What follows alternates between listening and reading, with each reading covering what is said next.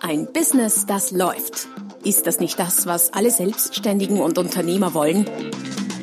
Neue Kunden, mehr Umsatz und vor allem mehr Einkommen. Und das fast wie von selbst. In diesem Podcast erfährst du wöchentlich praktisch umsetzbare Tipps und Strategien, mit denen du dein Geschäft verwandelst. Und zwar in ein Business, das läuft. Von und mit Roman Kmenta. Hallo und herzlich willkommen zur Folge Nummer 117 des Podcasts Ein Business, das läuft.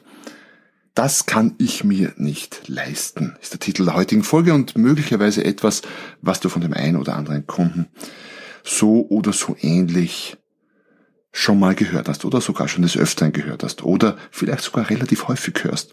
Es geht heute darum, wie du verkaufen kannst, wenn Kunden zu wenig Geld haben oder zu wenig Budget haben oder scheinbar zu wenig Geld oder Budget haben. Vielleicht hast du das so oder so ähnlich schon mal erlebt. Mir ist das schon immer wieder mal passiert. Du sprichst mit einem Kunden, machst ihm ein Angebot, was immer du auch verkaufen magst, und der Kunde beginnt Preis zu verhandeln, lässt durchblicken, dass er nicht so viel Budget hat, dass er sich anderweitig verausgabt hat, was auch immer. Und du lässt dich möglicherweise weichen und gibst ein bisschen nach und machst halt einen besonders tollen Preis und ja, der Kunde kauft sogar. Und du bist soweit zufrieden, es war ein guter Preis, ja okay, wolltest den Kunden unterstützen in dem Fall. Alles gut, könnte man meinen. Und ja, nachdem das soweit geklärt ist, so in dem Moment, wo ihr euch verabschiedet oder wo du vielleicht gehst, weil du gerade beim Kunden bist, sagt er zu dir, jetzt muss ich Ihnen noch was zeigen, und beim Rausgehen so um die Ecke zeigt er dir seine neueste Anschaffung, nämlich einen niegelnagelneuen 5er, 7er BMW, Audi A8 oder was immer es da an schönen Schlitten gibt. Kann aber auch sein, dass er sagt, nein, die Lieferung oder die Leistung nächste Woche ist ganz schlecht, weil da bin ich mit meiner Frau auf Urlaub auf den Seychellen. Also, offenbar war es um die finanzielle Kapazität des Kunden doch nicht ganz so schlecht bestellt, wie er vielleicht durchblicken hat lassen. Und es kann durchaus sein, dass der Kunde das, was er gesagt hat, dass es nicht gefaked war, dass das tatsächlich so meint, wie er es sagt. Er hatte vielleicht wirklich das Gefühl, dass er sich das nicht leisten kann, was du ihm anbietest, oder nicht zu dem Preis leisten kann oder nicht so viel Geld hat. Dennoch darfst du das nicht glauben. Es ist nämlich nicht die Wahrheit, und du musst diese Idee von der Kunde kann sich etwas nicht leisten aus dem Kopf kriegen, weil das führt dazu, dass wir unseren Kunden nicht das Allerbeste, was halt manchmal auch das Allerhochpreisigste ist, was wir haben, anbieten. Und das ist unsere Pflicht, denn aus Rücksicht auf die finanzielle Leistungsfähigkeit des Kunden etwas, zum Beispiel etwas Kleineres oder Schlechteres oder nicht das Beste anzubieten, hieße ja, den Kunden zu bevormunden.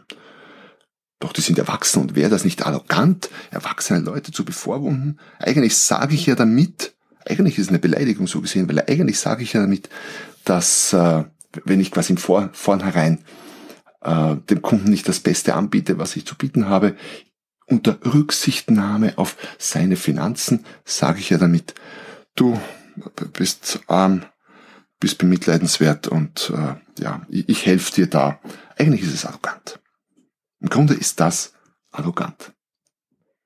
Doch zurück zum Kunden und zu seinen Gedanken. Wenn er dir sagt, ich kann mir etwas nicht leisten oder mein Budget ist nicht so hoch, dann glaubt er das, wie gesagt, möglicherweise durchaus selber auch. Wir haben im Kopf so etwas wie mentale Konten. Das sind also wirkliche Art Konten, aber eben auf mentaler Basis, die für unterschiedliche Ausgabenbereiche, die auch unterschiedlich stark gefüllt sind. Eines für Urlaub, eines für Weiterbildung, eines für Autos, eines für gut essen gehen, eines vielleicht für tanken. Das Interessante ist beim mentalen Konto für tanken, das funktioniert bis auf die zweite Kommastelle. Wir suchen den Spritpreis oder die Tankstelle durchaus so aus, dass wir auf die zweite Kommastelle beim Spritpreis schauen. Das machen wir beim Urlaub zum Beispiel nicht, obwohl da die 10 Cent genauso viel wert sind wie beim Sprit im Grunde, aber das ist nochmal eine andere Sache. Also wir haben unterschiedliche mentale Konten, und in jedem dieser Konten sitzt das Geld unterschiedlich, schwer oder leicht, oder es lässt sich unterschiedlich schwer oder leicht ausgeben.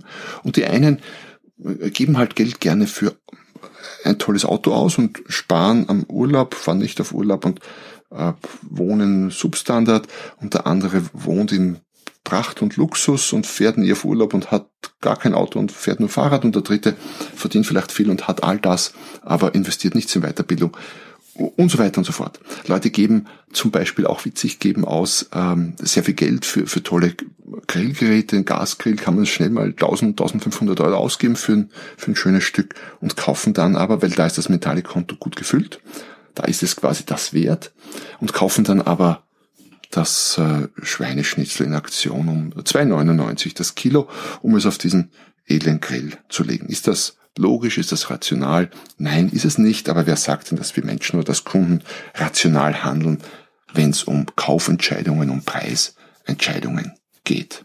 Also das muss man im Kopf haben. Das heißt, wenn der Kunde sagt, ich kann mir das nicht leisten oder ich habe nicht das Budget dafür, dann heißt das, dieses mentale Konto ist bei mir leer oder überhaupt gar nicht so gut gefüllt. Im Grunde geht es ja darum, der Kunde hat zwei Dinge im Kopf, wenn er mit dir über dein Produkt oder deine Leistung spricht. Er hat einen Preis und einen Wert, wie wir alle. Und es ist relativ einfach, wenn der Preis, oder der Preis ist das, was du ihm sagst oder was auf deinem Angebot steht, auf einer Webseite, auf einer Preisliste, im Katalog. Was ist der Wert? Der Wert ist das, was im Kopf des Kunden dazu passend entsteht. Können wir blöderweise nicht so leicht reinschauen, oder zum Glück vielleicht, kann auch sein. Wissenschaftler im Labor können das. Die schieben Leute in Magnetresonanzröhren und scannen das Gehirn auf Aktivitäten, während sie preispsychologische Fragen beantworten. Auch ganz spannend, aber das gibt's halt noch nicht für on the go. Also wir wissen nicht genau, was wert ist für den Kunden. Wir können zumindest nicht reinschauen. Aber Fakt ist, wenn der Preis höher ist als der Wert, dann kauft der Kunde nicht, weil dann würde er zu viel bezahlen. Wenn der Wert allerdings höher ist als der Preis, dann kauft der Kunde. Und wir können das Spiel jetzt auf zwei Arten spielen. Wir können den Preis senken, was viele machen, weil es so einfach ist, aber halt nicht profitabel und nicht nachhaltig. Oder wir können den Wert erhöhen. Also nicht leisten, wenn der Kunde sagt, ich kann mir das nicht leisten oder ich habe nicht das Budget dafür, dann ist die zweite Botschaft neben den mentalen Konten auch die, dass es ihm einfach nicht genug wert ist, dass du es nicht geschafft hast, den Wert entsprechend zu steigern, dass er den Preis dafür zahlen würde, oder dass diese Art von, und da sind wir wieder bei den mentalen Konten, diese Art von Produkt oder Leistung generell für ihn nicht so viel wert ist. Denn eines behaupte ich mal ganz frech, wenn sich, zumindest in unserer westlichen Gesellschaft, und ja, es mag Ausnahmen geben und die gibt's überall, aber wenn sich jemand, ein Durchschnittsbürger, etwas leisten will, dann kann er das auch. Es geht nicht ums Leisten können, es geht ums Leisten wollen. Menschen geben Geld aus, das ihnen gar nicht gehört, für Dinge, die sie gar nicht brauchen. Aus meiner Sicht jetzt, Leute kaufen 2 Meter Flatscreen TVs für, also diagonal, also nicht der Dings, aber der diagonale 2 Meter Flachbildfernseher für, ich weiß nicht, was sowas kostet, 3.000, 4.000, 5.000 Euro, die ganz tollen Stücke oder auch große Grillgeräte, Autos und das alles auf Pump. Ist das sinnvoll? Naja, weiß ich nicht, ich bin kein Finanzberater. Wenn ich einer wäre, würde ich wahrscheinlich sagen, sollten Sie besser nicht machen, aber des Menschenwille ist sein Himmelreich, die Leute sind erwachsen, sie dürfen das. Und wenn sie auf Pump, auf Kredit solche Dinge kaufen, dann kann man theoretisch alles auf Kredit kaufen. So weit muss man aber gar nicht gehen, weil mal angenommen, jemand verdient echt wenig, also so irgendwie am Mindestlevel. Sagen wir mal Rentner oder ein Hartz-IV-Empfänger, also bewusst ganz extremen Fall. Und so jemand hat 800, 900 Euro im Monat. Wobei ich jetzt als Österreicher die Hartz-IV-Konditionen nicht so genau kenne, aber ich weiß, unsere Mindestrentner verdienen, ja, da kriegen sowas wie 800 Euro. Und da gibt es durchaus welche, die rauchen. Das sei ihnen auch gegönnt, wenn ihnen das Spaß macht, gerne. Und da gibt es welche, die rauchen eine Schachtel am Tag. Können sie sich das leisten? Naja, 5 Euro für eine Schachtel Zigaretten am Tag macht im Monat 150 Euro. Würde ich auch als Finanzberater wahrscheinlich sagen, kann man sich nicht leisten mit einem Einkommen von 800. Sie tun es trotzdem. Wie sie es machen, weiß ich nicht, aber es wird gemacht. Und wenn man sich 150 Euro im Monat für Zigaretten leisten kann, dann könnte man sich auch, wenn es nur entsprechend viel wert ist, auch 150 Euro für ganz was anderes leisten oder beiseite legen. So viel zum Leisten können und zum Leisten wollen.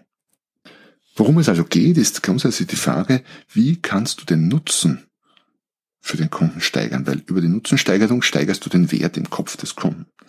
Und da muss man aufpassen. Ich habe dazu einen Blogartikel geschrieben, der in den Shownotes verlinkt ist, behaupte ich jetzt mal so frech. Die findest du übrigens unter www.romankmenta.com/podcast.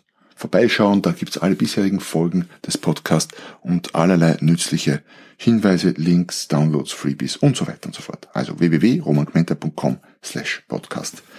Und jetzt muss man unterscheiden zwischen einem Produktnutzen, wobei ich jetzt eine Dienstleistung auch als Produkt bezeichnen würde in dem Zusammenhang, und dem Kundennutzen. Nicht jeder Produktnutzen ist ein Kundennutzen. Nur der Teil vom Produktnutzen, der für den Kunden auf ein Kundenbedürfnis trifft, ist auch ein Kundennutzen. Das gilt es herauszufinden und deine Leistung, dein Produkt unter diesem Aspekt möglichst gut darzustellen. Oder auch diesen Nutzen eben entsprechend steigern. Wie findest du es raus? Normalerweise, indem du Fragen stellst und den Kunden so gut kennenlernst. Eine zweite wesentliche Strategie in dem Zusammenhang ist, dass du ein Produktportfolio haben solltest. Damit wirkst du dem nicht leisten können entgegen.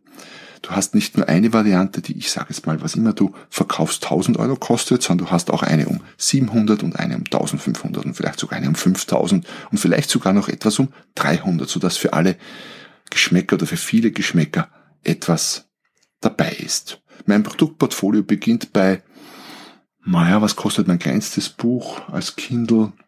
Irgendwas, glaube ich, bei 9,97 jetzt oder so. Das heißt, um 9,97 kann man bei mir bereits Kunde werden und geht nach oben rauf bis zu Einzelcoaching und Vorträgen und so in einem Bereich von ein paar tausend Euro. Also es ist gut, ein Produktportfolio zu haben, dann kann nämlich der Kunde, dessen mentales Konto in dem Bereich nicht so stark gefüllt ist, trotzdem Kunde werden, indem er halt mal was Billigeres, was Kleineres kauft von dir. Was dich nicht von deiner Verantwortung entbindet, wie schon eingangs erwähnt, auch das tolle, große zu zeigen und anzubieten, weil manchmal bist du überrascht.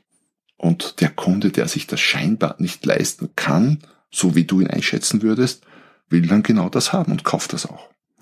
Also, statt nur einer Leistung, ein Portfolio, das dem Kunden die Wahlmöglichkeit lässt. Auch nicht zu groß, aber tatsächlich auch nicht zu klein. Sollte er tatsächlich zu wenig Geld haben, was ja nicht heißt, dass er es nicht leisten kann, der könnte ja auch Kredit nehmen, was er ja auch tut für viele Dinge, dann wäre es auch spannend herauszufinden, wofür gibt er dann das Geld aus? Wenn du jetzt, Urlaubsreisen verkaufst und er da am Sparen ist, dann wäre es durchaus spannend herauszufinden, wofür gibt er das Geld sonst aus? Vielleicht lässt sich da ja anknüpfen. Ein guter Punkt, um dem entgegenzuwirken, ist auch einfach, mehr Kunden zu akquirieren. Das heißt, wenn du relativ oft Kunden hast, die sich etwas nicht leisten können, zu kleineren Produkten greifen oder du vom Preis her schärfer kalkulieren musst, knapper kalkulieren musst, dann geht's darum, oder dann ist ein Mittel zum Zweck, deinen Umsatz trotzdem zu steigern oder in einen guten Bereich zu bringen, indem du einfach mehr Quantität machst, mehr Kunden akquirierst. Da geht es sehr stark um die Abläufe in deiner Akquise, um die Umsetzung deiner Akquise-Tätigkeiten, alles so weit wie es geht zu automatisieren, zu standardisieren, um da wirklich mehr, Verkaufspower, mehr Akquise-Power reinzukriegen. Und als letzten Punkt vielleicht noch folgende Idee. Möglicherweise brauchst du aber auch wirklich andere Kunden, könnte ja sein. Möglicherweise bist du ja nicht falsch positioniert, aber bist halt in einer Zielgruppe positioniert, die entweder wirklich sehr finanzschwach ist, das gibt es ja schon auch, was, wie schon mehrmals erwähnt, eben nicht heißt, dass sie es nicht kaufen können, wenn sie es nur wirklich wollen. Aber es macht es natürlich leichter, wenn jemand von Haus aus sehr viel Geld hat, klar, oder große Budgets hat, logisch. Also das könnte sein, dass du einfach in einer sehr, sehr finanzschwachen Klientel positioniert bist oder einfach überhaupt falsch positioniert bist und deine potenziellen Kunden oder deine Zielkunden, deine Zielgruppe, das, was du anbietest, einfach wenig bis nicht interessiert. Das heißt, wenn du das zu oft hörst, dass Kunden sagen, ja, ich kann es mir nicht leisten oder so etwas Ähnliches, dann wäre es möglicherweise auch an der Zeit, mal deine Positionierung zu hinterfragen. Kann, wie gesagt, an vielen Dingen liegen, nicht wertvoll genug verpackt in deinem Verkaufsgespräch und in deinem Marketingprozess oder aber auch einfach falsch positioniert. Und noch ein paar andere Dinge, über die wir die letzte Viertelstunde jetzt gesprochen haben. Aber in jedem Fall, nochmal zusammengefasst, glaube es nicht. Glaube es nicht grundsätzlich. Geh davon aus, wenn er es sich leisten will, dann kann er es sich auch leisten. Das heißt, wenn du was glauben magst, dann heißt diese Aussage, ich kann es mir nicht leisten, einfach nur, ich will es mir nicht leisten und dann gilt es rauszufinden, warum er sich's nicht leisten will. Falsches Konto, nicht genug, falsches mentales Konto, nicht genug Wert aufgebaut, nicht wertvoll genug verpackt oder eben vollkommen falsch positioniert. All das könnten Gründe sein. Bin gespannt auf deine Kommentare zu dieser Folge. Ich würde mich sehr, sehr freuen, wenn du mir eine kurze Rezension hinterlässt auf iTunes oder einer anderen Podcast-Plattform deiner Wahl. Wie geht's dir mit leisten können, leisten wollen? Kennst du das? Ich freue mich über Austausch eben auf diesen Podcast-Plattformen oder auf einem meiner Blogs. Facebook bin ich vertreten. Wo auch immer du mich antriffst, ich freue mich, abseits vom Podcast auch noch in Kontakt zu treten oder zu bleiben. In jedem Fall wünsche ich dir sehr viel Erfolg beim Umsetzen, sehr viel Spaß dabei und ich freue mich, wenn du nächstes Mal wieder dabei bist, wenn es heißt, ein Business, das läuft. Noch mehr Strategien, wie du dein Business auf das nächste Level bringen kannst, findest du unter romanquenter.com. Und beim nächsten Mal hier auf diesem Kanal, wenn es wieder heißt, ein Business, das läuft.